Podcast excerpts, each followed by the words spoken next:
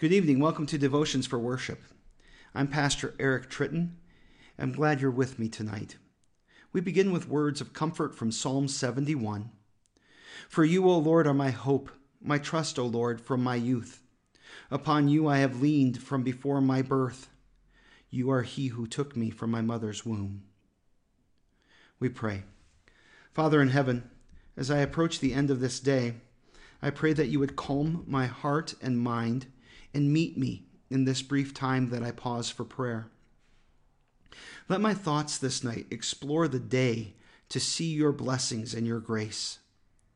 When sins of the day come to mind, set me at peace in your forgiveness. Make me aware of your blessings and mercies of the day to move my heart to gratitude.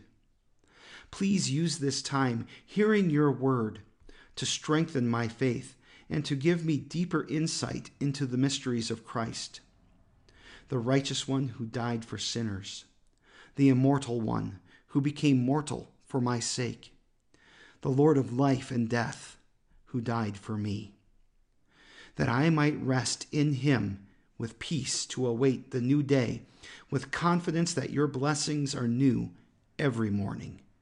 Amen. Our catechism reflection is on the sacrament of the altar, and we ask the question who receives this sacrament worthily? Martin Luther answers, saying, Fasting and bodily preparation are certainly fine outward training, but that person is truly worthy and well prepared who has faith in these words given and shed for you for the forgiveness of sins. But anyone who does not believe these words or doubts them is unworthy and unprepared. For the words for you require all hearts to believe. So we have this great gift that God gives us in the Lord's Supper, where He delivers Jesus' body and blood to us for the forgiveness of our sins.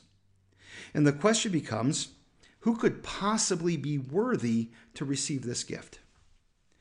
And I think I think what Luther is driving us at here is that worthiness is not actually the, uh, the issue at hand. That the issue is trusting Jesus' promises. It's not that we have to do something to prepare ourselves to, to receive it. You know, fasting, bodily preparation, these are outward disciplines and they, they have their benefits. They're good but they are not what makes us worthy uh, or prepares us to receive Jesus' body and blood. So, what is? Faith. Trusting God's promises, trusting His word. So, when He says, Take, eat, this is my body, we take Him at His word. Take, drink, this is my blood, given for you for the forgiveness of sins. We take Him at His word. We trust what He is saying. So when we come to the Lord's Supper, the person who's really, truly worthy and prepared, completely apart from anything outward, is the one who trusts those words for you. That Jesus died for you, that he lives for you, that he has placed forgiveness of sins, life, and salvation in, with, and under the bread and wine for you as he gives his body and blood for you. All of it is for you. We pray the fifth petition of the Lord's Prayer tonight. And forgive us our trespasses as we forgive those who trespass against us. Heavenly Father, do not look at our sins or deny our prayer because of them. We are neither worthy of the things for which we pray nor have we deserved them. But we ask that you would give them all to us by grace. For we daily sin much and surely deserve nothing but punishment. But you have given your Son, our Savior Jesus, to bear our sins in his body on the cross, and given us forgiveness for his sake. For Jesus' sake, help us to sincerely forgive and gladly do good to those who sin against us. Amen to the King of the ages, immortal, invisible, the only God, be honor and glory forever and ever. Amen. Thank you for being with me tonight.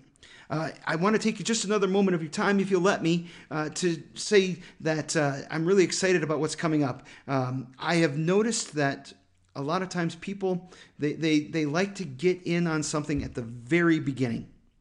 And I'm about to begin something this coming week.